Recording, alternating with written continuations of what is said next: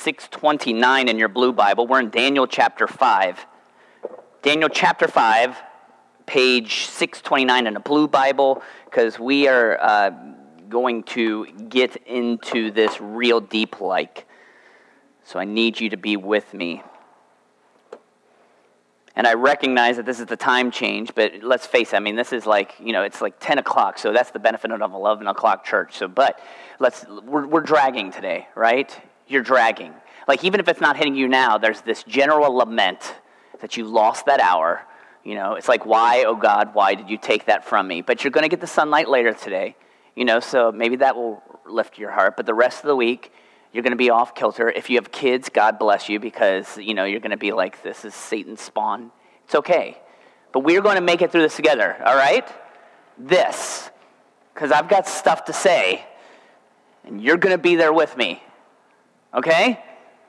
Most important book in human history, and especially since the Enlightenment, when, Enlightenment, when literacy rates went up, was the Bible. And what's very interesting is that as time has progressed, people are less biblically literate than they used to be. Biblical literacy rates hit high, even for people who didn't even believe in the Bible, to the extent that there are things that are in the Bible that have become commonalities that sometimes today we use, phrases and everyday language that we don't recognize come from the Bible at all. Maybe you've talked about something happening in the 11th hour. I don't know if you realize that this really harkens to this idea of parable that Jesus told about uh, the pending, pending return of the Lord. So sometimes we'll say, well, uh, this, uh, you know, I got this done at the 11th hour.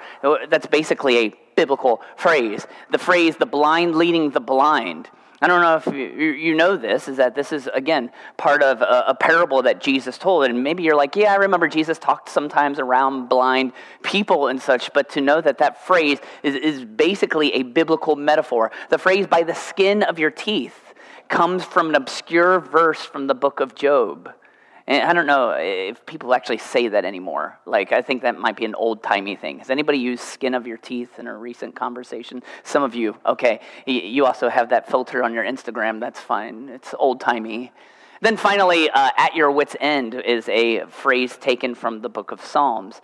So there, and there, there are much more. And actually, one, William Tyndale, who was responsible for one of the earliest English translations of the Bible, because there were not uh, words that they uh, could translate in English, sometimes made up words that became part of the English language. But the influence of the Bible is great. So we assume sometimes that when you come into a church that people have a deep knowledge of the Bible. And where we're at here in our study in the book of Daniel is we've been going through uh, a, a book that is full of well-known stories right? A, a, few weeks ago, Kelly taught about Shadrach, Meshach, and Abednego in the fiery furnace.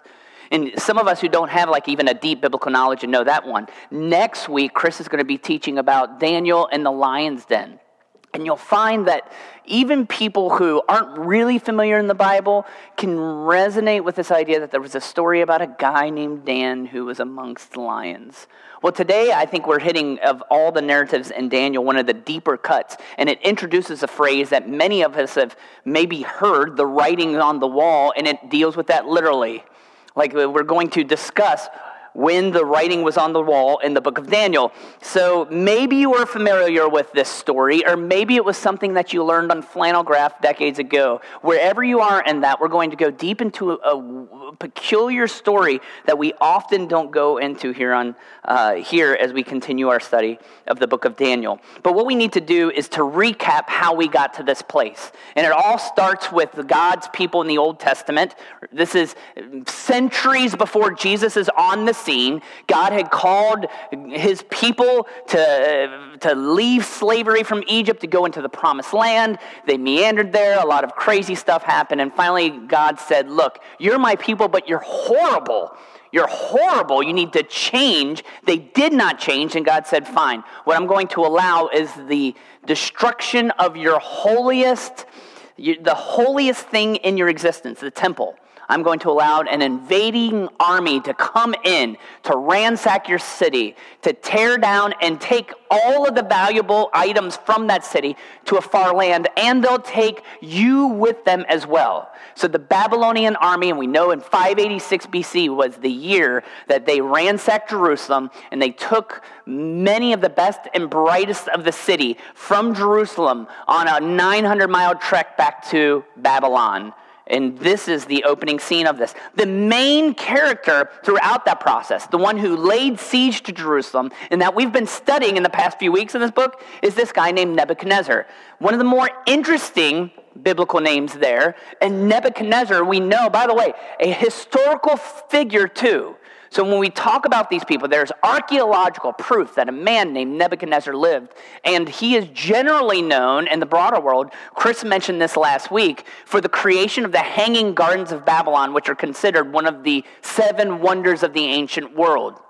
So he really is a key character in the book of Daniel because we see his journey intermingling with the journey of God's people. So, just to do some review, if you want to stick your thumb there and go back and remember Daniel chapter 1, when this exile happened, all these people came in, and the king demanded that all the young Israelites uh, they observe the Babylonian culture and dietary laws. And there was four young men, Daniel and Shadrach, Meshach, Abednego, Hananiah, Mishael, Azariah. Those four stood up and said, "We will not do that." And God blessed them even when they stood up to the command of the king. In Daniel chapter 2, this king had a dream that he could not fathom.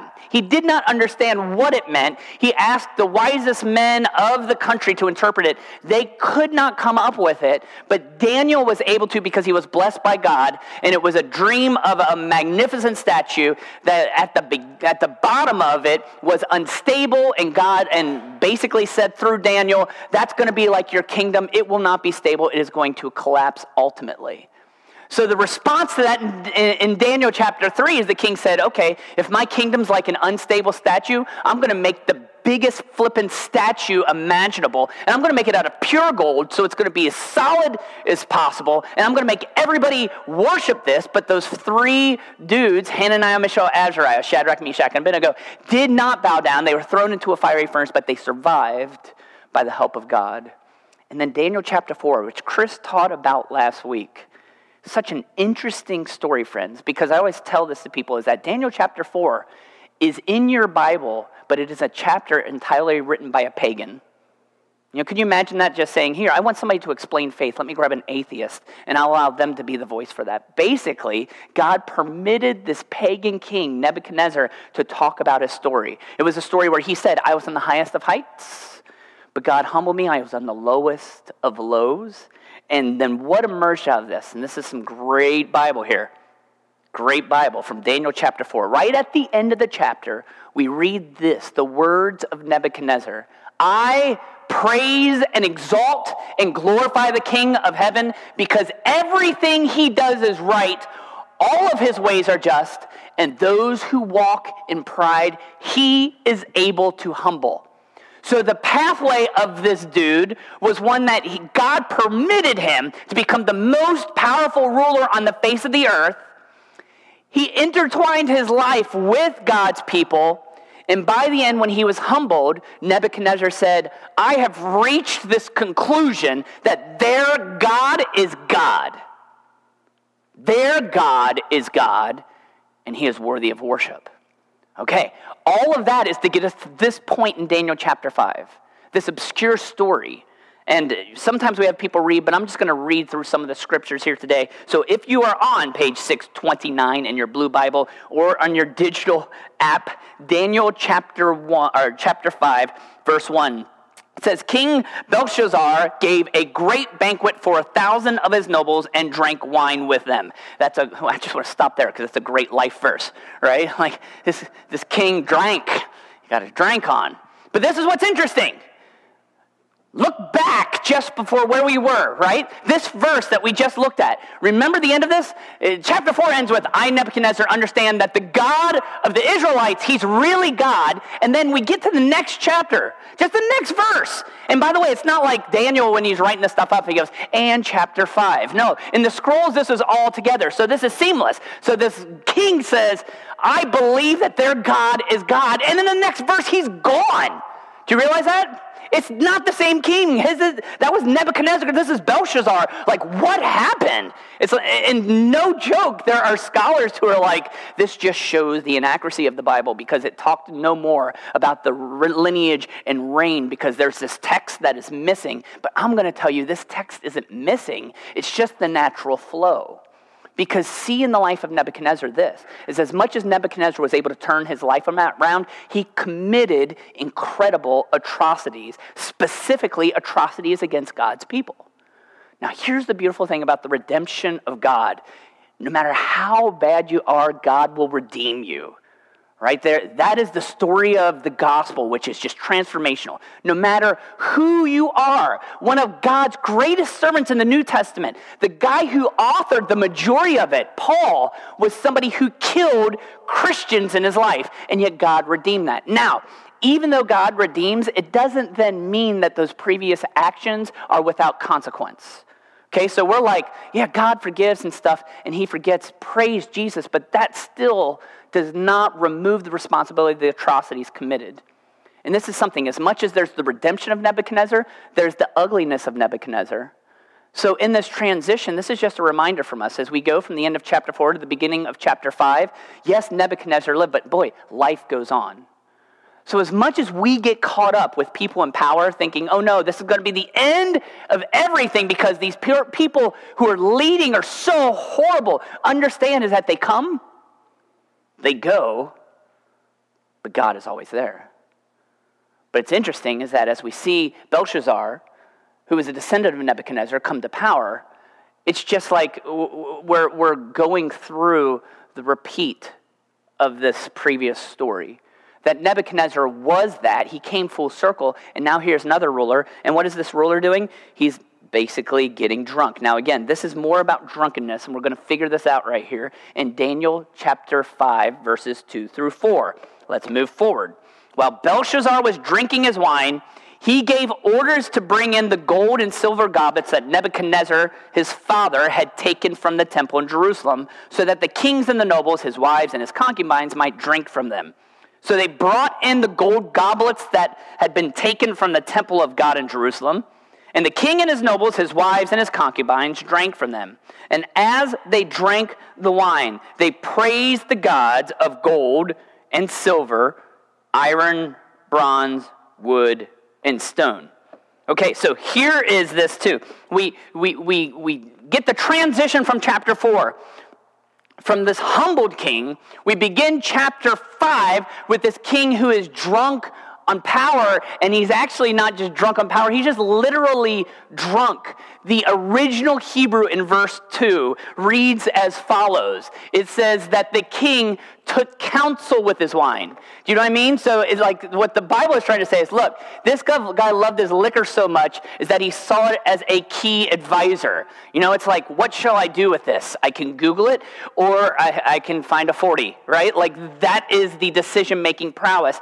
And what the Bible, what the author is trying to relay to us here is that yes, this guy's life was not governed by something bigger, but he saw his advisor as the bottle. And uh, friends, again, this is not just a, uh, you know, a, a, a Alcoholics Anonymous commercial for us today, but it's just to understand how quickly things have changed. So this is not this, you know, if you read through it, through a prohibitionist lens, you starting in chapter one in this, and you're just like, all I get from Daniel is just like, don't drink. Like that, that's not the lesson here. The lesson then is how he reacts to everything. This man who's taking his counsel of the wine is using his drunkenness to lead him into a twofold mistake a problem. The first thing that he does is he drags out all the relics that his father had taken from the temple in Jerusalem. These things that were at the temple that were made by priests, that were holy and consecrated, and that were to be used only for the worship of the Lord. So, you know, that, that it, basically it's, you know, like walking into somebody's house, taking the good china and saying, I'll have to go to the restroom and use this as a receptacle, right?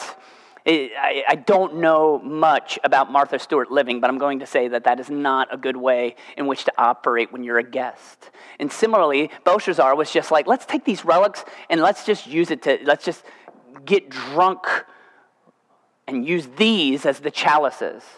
Okay, so there's that disrespect, number one. But the second thing that happens is after that, then it turns into this demented worship service. And the object of worship is praise be to the gods who gave us these cups and chalices, right? The gods of gold and silver. And it is just a blatant insult of God on multiple levels. So we keep moving with us, friends, verses 5 and 6 of Daniel chapter 5. Suddenly, the fingers of a human hand appeared. Yes. So if you're unfamiliar with this, it's getting freaky. It's from the Bible. A human fingers from a hand appeared and wrote on the plaster of the wall near the lampstand in the royal palace. The king watched the hand as it wrote. His face turned pale, and he was so frightened that his knees knocked together and his legs gave way. Okay, I cannot, you know, yeah, whenever you're reading the Bible and disembodied hands show up, it's awkward. That's fine. And some of you are like, this is in the Bible. It's in the Bible. So some of you are like, I don't know how, you know, how did, you know, the flood happen and it was worldwide? And then how did the continents shape and, you know, all this stuff? I was like, friends, if that's your concern with the Bible, you go to Daniel 5 and just say, what the hell is up with this human hand that just appears out of nowhere? Like the only thing I'd like him to do is like the, you know, like thing from Addams Family. Am I dating myself with this reference? I even put in the new, uh, you know, the, the new version from, by the way, Addams Family Values, I think is one of the best movies ever, and it holds up so well. So uh, the first one was just okay, but Addams Family Values, I mean, that's like in my tw- top 30 movies, but they created a thing which was just supposed to be this disembodied hand, and friends, it appears in the Bible. Now, this is what's fascinating about it is what does the finger do? The finger in the middle of this banquet hall finds a wall. So it appears out of nowhere. And I just don't know, like, we don't give this full description. Because I remember when I was growing up, they would make Bible art to illustrate this thing. So when you were in Sunday school, and I just remember it being like this huge, massive hand. And that would even freak me out more, right? It's like, where is Hulk? And why is his hand writing on the wall? We don't know if it's just like this massive hand or the small finger. And we don't know how it is even going through the plaster because these walls are plaster. And for me to be able to do this, I'm going to have to Shawshank Redemption that stuff over years. So it's not happening naturally, right? Like it's just got to happen really quick. So there's this big hand writing on the wall, and this is the reaction of the king. He is so afraid. Now, listen, is that the, what we find out as we read through, and we're not going to read all of chapter 5, but we're going to read parts of it. Here in verses 7 and 8, what we see is that one of the things about the writing that's on the wall is that nobody at the time, they have no idea what it says, right? So if a hand shows up and is starting to write on the wall, you know, and it's writing something that's illegible or, or, beyond my understanding, that's scary enough. But I'm going to tell you is that's not what set Belshazzar the king into this frenzy of fear. Okay? Because look, there, there are things written places all over that I just do not understand. Last year we were out of the country, you know, and uh, you'd be driving down, you know, we were driving down like the little highway in Switzerland, and there's like a billboard, and billboards are just so forgettable, anyways, right? But then you're like, that billboard is written in French, and I don't know what it means, so it's like I stare longer as if staring at it is going to somehow help me understand French. Or maybe you're like me, I live in the city, so I see stuff written on walls all the time. Like, we, we have some finely trained graffiti artists in this town. And sometimes I'll look at their tags and I'm just like, I don't know what you're doing here. Like, I understand the phallic image next to your tag. Like, I know what that is, but I don't understand that, and that's fine. Okay? But listen, that in of itself, when I don't know words, like, that's intimidating. But here is what sent Belshazzar the king into a frenzy. He did not know what that hand was. So that's why his knees were shaking. That's why he was in this point of not knowing it. Is that if just writing had appeared, that would be crazy enough. But because the finger appeared, he knew that this was something that was supernatural and it was something that he could not explain. So he goes on this mission to try to figure out what this is about. Now, I'm telling you, this is why I need you. Are, we, are you with me? Is this good? I'm trying to drop stuff in to keep you engaged because this is a deep, deep, deeper cut, biblical deeper cut. All right? Have you ever heard a sermon on Belshazzar before? Belshazzar and fingers writing on wall? Maybe not. This is why. Because you can't get into this and you can't just be like, and your life is like a finger. It doesn't work out well. So you got to stick with me. All right, everyone? Preach. This is a lot. Verses 13 through 24. And I was like, how do I summarize this? And by the way, I've already skipped verses. I got to go through it. Can we do this together? Verses 13 through 24. So who do they bring? Obviously, Daniel. So Daniel was brought before the king, and the king said to him, Are you Daniel? One of the exiles my father, the king, brought from Judah. I've heard that the spirit of the gods is, is, in you. And by the way, just parenthetically, who is in him? The spirit of the gods. So we see that Belshazzar has not achieved the same spiritual place where Daniel is at. I see that the gods are uh, in you, and that you have insight, intelligence, outstanding wisdom. The wise men and enchanters were brought before me to read this writing and to tell me what it means, but they couldn't explain it.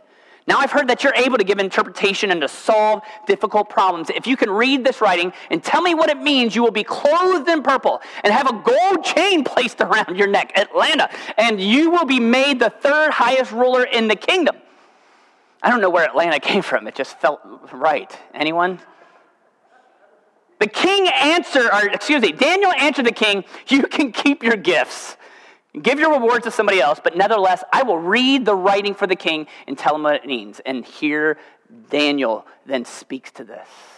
And this is what you see Daniel doing the whole time, right? We talked about this as a series. This is about courage under fire. Daniel is at the point now where he will say anything to anybody in power with no fear of repercussion. He doesn't care. This guy's just like, hey, I'll tell this is what God says. Verse 18. O king, the Most High God gave your father Nebuchadnezzar sovereignty and greatness and glory and splendor. And because of the high position he gave him, all the peoples and nations of men of every language dreaded and feared him. Those the king wanted put to death, he put to death. Those the king wanted to spare, he spared. Those he wanted to promote, he promoted. And those he wanted to humble, he humbled. But when his heart became arrogant and hardened with pride, he was deposed from his royal throne and stripped of his glory. He was driven away from the people, given the mind of an animal. He lived with the wild donkeys and ate grass like cattle, and his body was drenched with the dew of the heavens until he acknowledged that the Most High God is sovereign over the kingdoms and sets over them anyone he wishes. By the way, so this is the guy's son. He's kind of like, he's like, what happened to dad? Oh, yeah, dad is out in the wilderness living like a man cow or something like that. Like it's, it's Belshazzar remembers this, but there's this in-depth description that Daniel says. It's like, remember this exactly what happened to your dad? He was the most powerful man. Then God humbled him, so he was living out in the wild like an animal. Okay, this is what the Lord did. But here's verse 22. But you, his son, O Belshazzar, have not humbled yourself, though you knew all of this. Instead, you set yourself up against the Lord of heaven you have the goblets from his temple brought to you and to your nobles and your wives and your concubines, and they drank wine from them. You praise the gods of silver and gold, of bronze and iron, wood and stone, which cannot see or understand, but you did not honor the God who holds in his hand your life and all your ways. So basically, Daniel's just like, psh, open up in a can and says, I'm going to have a drink, and I'm going to drink the whole thing and crush it against my forehead because that's how bad you have been, right? Like he is putting the scene together that you have disobeyed God, even though it was right before you the whole time. Will you look at verse 22 right here? That's the phrase I want us to focus on. Though you knew. Daniel is saying, look, it would be bad enough if you did this silliness out of ignorance. We can excuse ignorance. You have no ignorance. You knew you knew how bad it was, and yet you're like, I'm coming back to the buffet for thirds and fourths and fifths. You knew how God was. You had seen him humble your father, and you were like, I don't care. I don't care. Man, verse 25. Oh, I, I dropped this in here.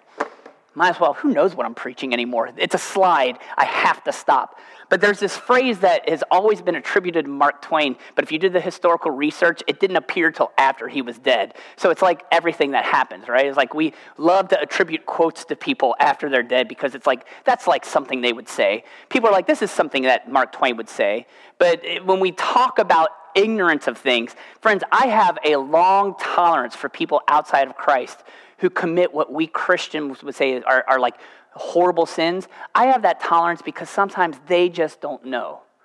Right? There's this idea of doing something that is wrong, but not actually knowing it's wrong. You know what? There's some leeway right here.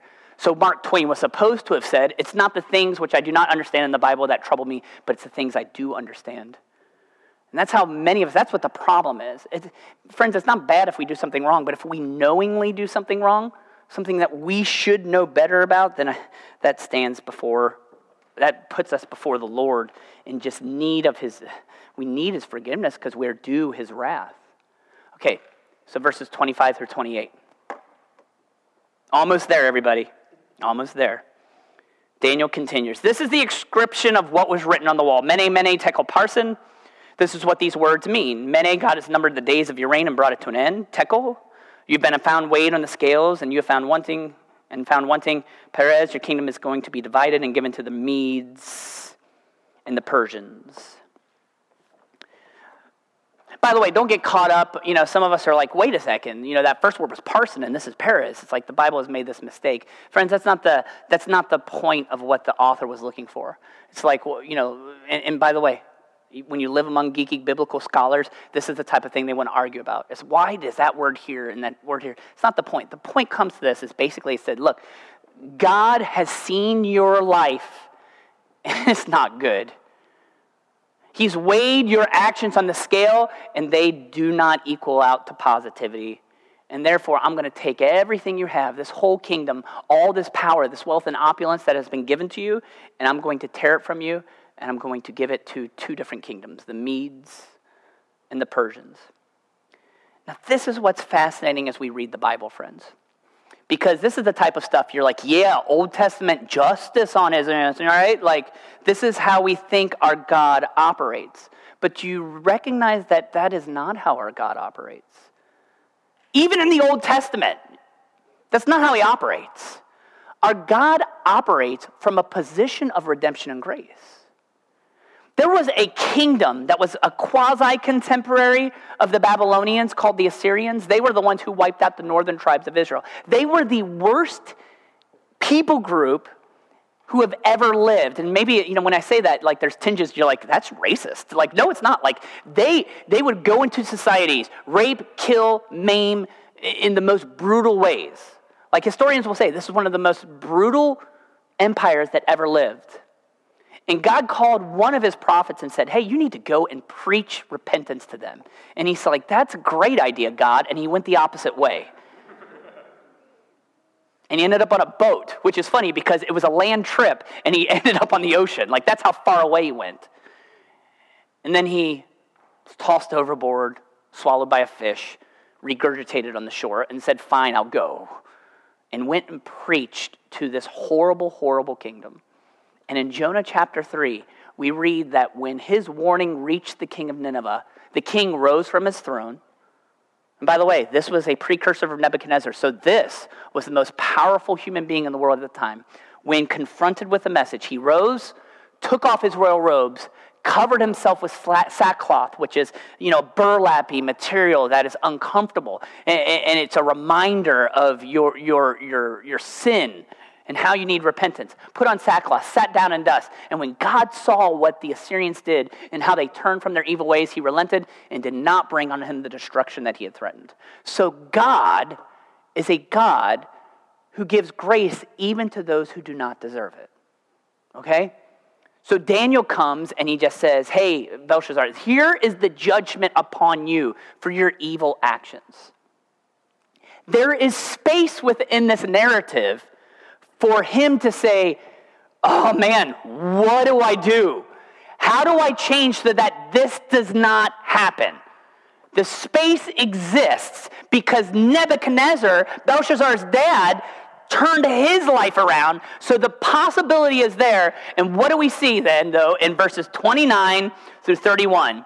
Then, at Belshazzar's command, Daniel was clothed in purple, a chain was placed around his neck, Atlanta, and he was proclaimed the third highest ruler in the kingdom.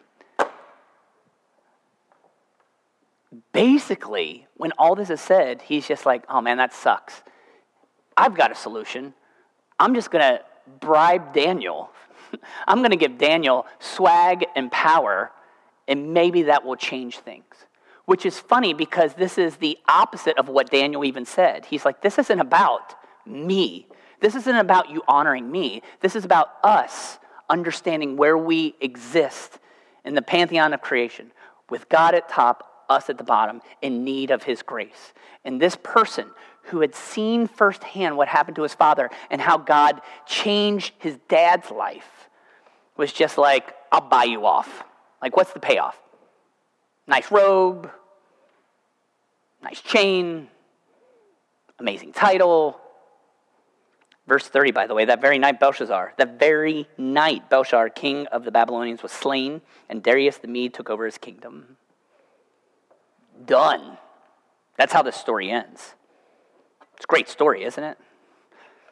It's weird on multiple levels, but it ought not be. There's many things that we can learn from right here. And so many times when we read the Bible, we're like, oh, I see this like this base level of this. It's just like God likes his good people, he hates his bad people.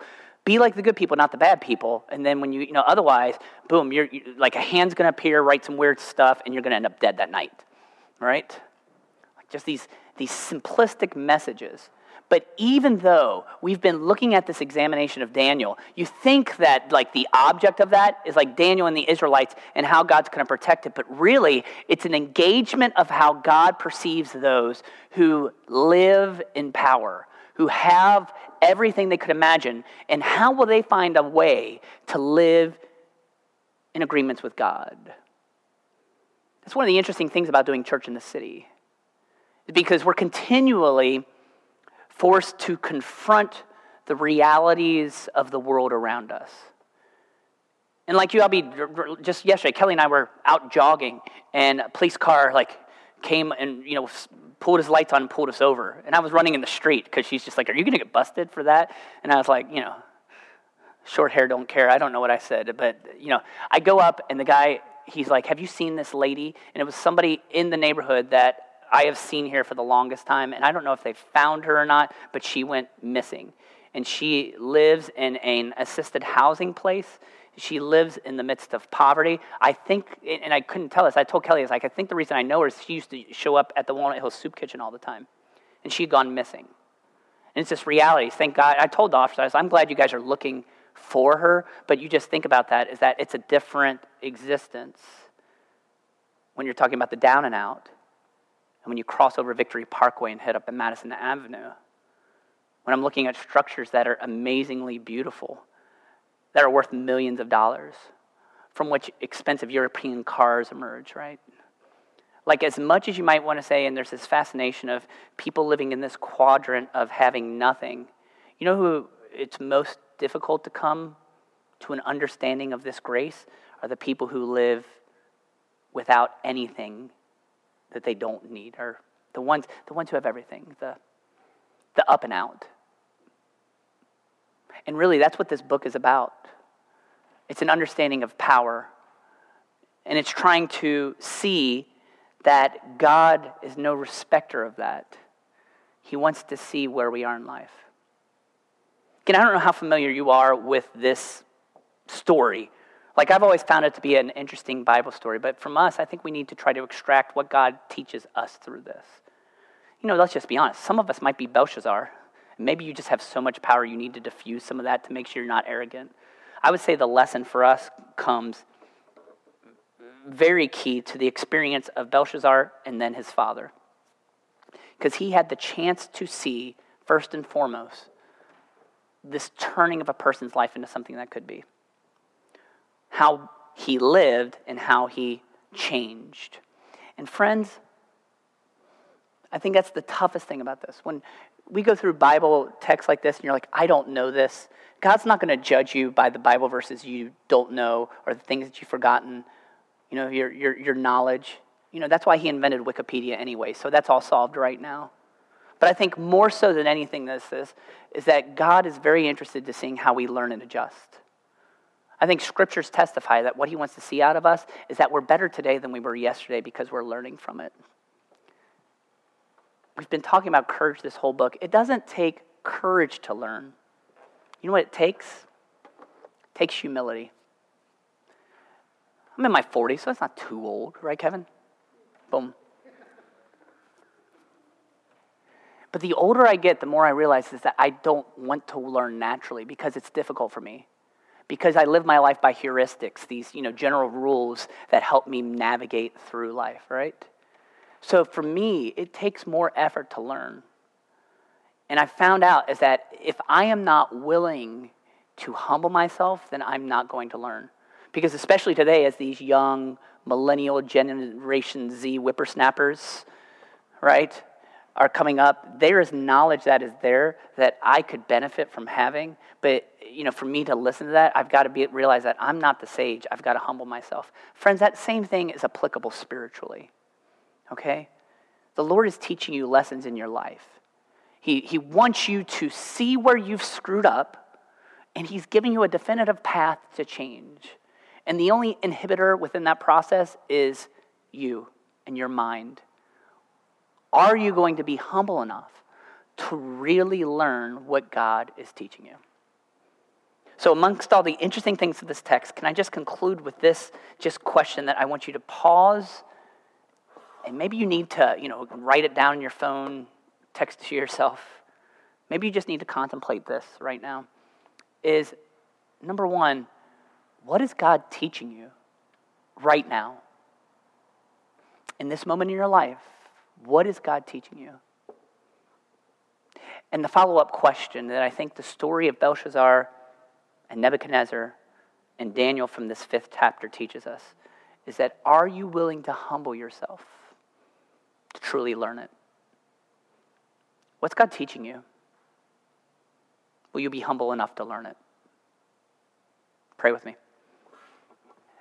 Heavenly Father, um, thank you for these obscure stories of Scripture that are just so bizarre on the surface. But Father, we can see that the complexity of all the aspects of the narrative can become incredibly simple if we just look inside ourselves to discover, Father, that like Belshazzar, even though we might not have his unlimited power, that we are prideful, that, Father, that we want to be self sufficient, that we want to learn at our own account, Father, but that we realize in your kingdom the, the, the, the, key to wisdom is to start by fearing you. A positive, healthy fear where we acknowledge your place in the universe, seated upon the throne in heaven, and we, your humble servants. Father, this week we're all going to go out, and you're going to have lessons that you want to teach us. Maybe there are sins in the past that we need to move beyond. Maybe there are sins in our present that we need to eliminate. And maybe we're harboring up things for that there are sins in the future that we will commit. Father, just in any of these situations with us, number one, will you illuminate within us this idea that there are things that you're teaching us? Thank you for being a good, wise, faithful teacher. Help us to learn more. But Father, that second thing, let us heed the words of Daniel chapter 5. Help us to humble ourselves. Humble ourselves before you, Father, because we realize it's that in that humility, we're emulating the life of your son Jesus, who gave all for us. We thank you for this time of worship. We thank you for your word. Guide us as we go out this week in his name. Amen.